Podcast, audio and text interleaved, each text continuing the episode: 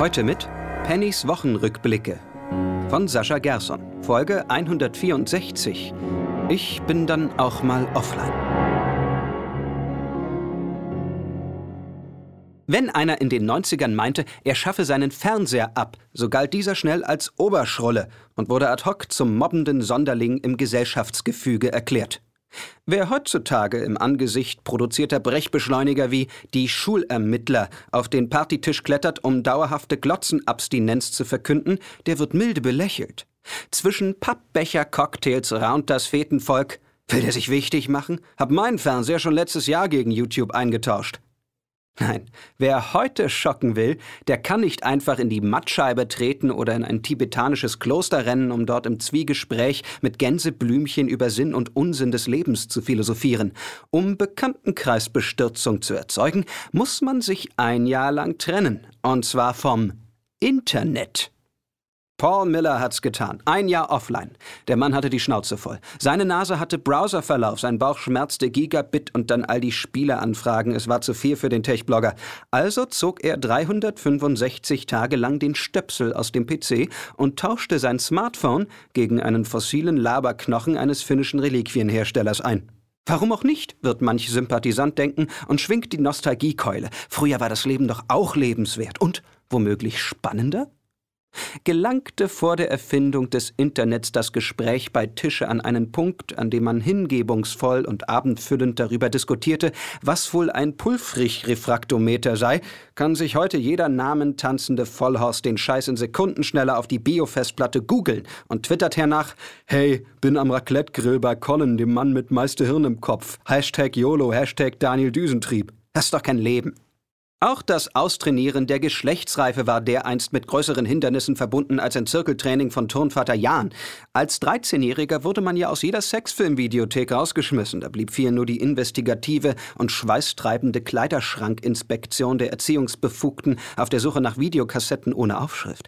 Heute dagegen werden pro Tag mehr Püppi-Porno-Pages online gestellt als Kinder gezeigt. Das ist doch kein Leben! Selbst die Annäherung an das andere Geschlecht war früher aufregender. Blickkontakt im örtlichen Tanztortenrefugium suchen, kurz bevor das Licht angeht, schnell die Festnetznummer herauslabern, dreimal fragen: Und dein Vater ist Sonntagabend wirklich nicht da, wenn ich anrufe? Sonntag das Telefon mit Kabelgedöns ins Jugendzimmer schleppen, anrufen, sich in die Hose machen, weil der Vater, was ist, in den Hörer brummt, kleinlaut die Tochteranwesenheit erfragen und irgendwie die Antwort des Vaters ertragen: Da ist er, treffen wir aber frühestens in 3 Jahren, wenn du deinen Penis behalten möchtest. Und heute? Anschwatzen, Nummer raus und noch in der Disco bei den Kumpels stehen, die neue Flamme per WhatsApp nach der Lieblingsstellung fragen, inklusive Vorschaubild der eigenen Befruchtungseinheit. Was soll das bitte für ein Leben sein? Ernsthafte Antwort? Das einzige, das es hier und heute gibt. Paul Miller hat das auch erkannt nach seiner einjährigen Unplugged-Phase. Schick war's am Anfang, meinte er. Bücher aus echtem Papier lesen. Einfach so durch New York schlendern, ohne Navi. Nicht das Ziel ist im Weg, sondern der Weg ist das Ziel. Alles so schön offline. Nix piept, nix nervt. Echte Menschen echt anstupsen, auch wenn sie noch so bescheuert gucken. Einfach mal einen realen Vogel durch die Gegend schmeißen und nicht immer nur in Angry Birds. Doch dann kippte die Stimmung. Irgendwann dämmert es dem Mann mit den guten Absichten: Ohne Internet existiere ich für andere nicht. Es ist ein bisschen, als wenn alle in der Matrix abhängen und Party machen und Paul hat sich für die blaue Pille entschieden. Die matrixsche Traumwelt von heute ist die Realität von gestern, in der wir mit Straßenkarten unterwegs waren und bis zur Abenddämmerung einen Ball gegen die Hauswand getreten haben. In der harten Realität von heute aber steht die Hauswand in FIFA Street auf der Xbox und wir haben die rotierenden Fingerbewegungen der Wählscheibentelefone schlicht durch die Wischbewegungen der Smartphones getauscht.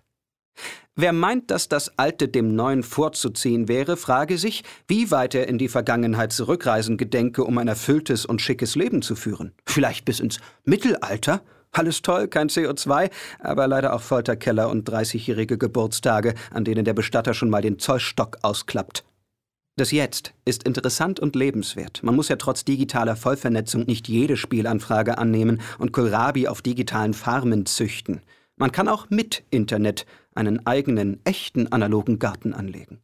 Und dort mit Gänseblümchen über Sinn und Unsinn des Lebens philosophieren. Was für ein Leben! Das war Folge 164 von Pennys Wochenrückblicke von Sascha Gerson. im Internet unter www.pennys-wochenrückblicke.com.